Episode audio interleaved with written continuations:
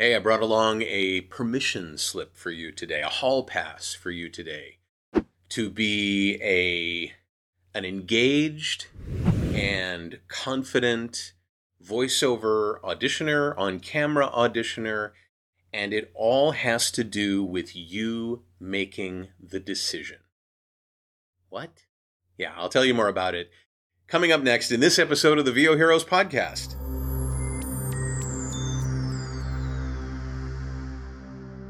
I got an email uh, about a recent podcast episode that I did about uh, the audience coming last, not worrying so much about what they want, whether your audience is the uh, audience at a play, consumers, casting, whatever. And I wanted to follow up on it because in the email, the person writing said, uh, well, I, I just I want to maximize my chances of booking, so I really want to investigate what they're expecting, what they what they think is going to come their way that's going to solve their problem for them. You always tell us, you know, you're solving a problem for your your customer, right?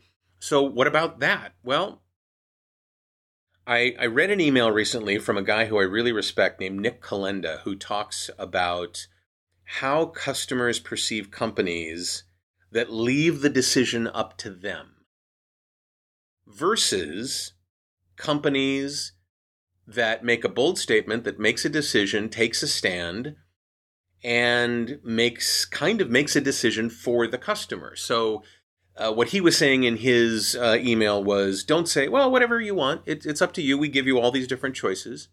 Help the person make a choice for themselves."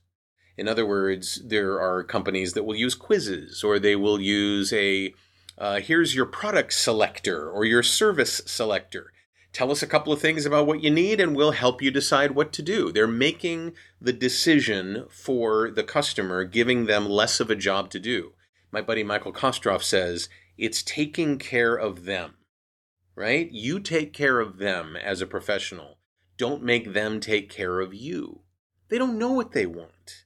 So make a choice, make a decision, make a statement when you're doing your auditions and be proud of that choice. So instead of saying, well, I'm going to give you, I know you didn't ask for it, but I'm going to give you three different uh, takes on this because, you know, whatever works for you, don't do that. If they ask for it, do it. If they say, I need an ABC or a one, two, three, uh, or a do, re, mi, uh, great. I, I, keep hearing new variants on that one, two, three ABC thing. It's crazy. Um, but for the most part, you're going to be asked for one audition. Make a bold choice, a choice that serves the story, and be at peace with the idea that you're saying, "Here's what I think you should you should use. Here's what my take is on this, and I think it might be helpful in helping you solve your problem." Don't worry about being generous with all these different options and choices and so on.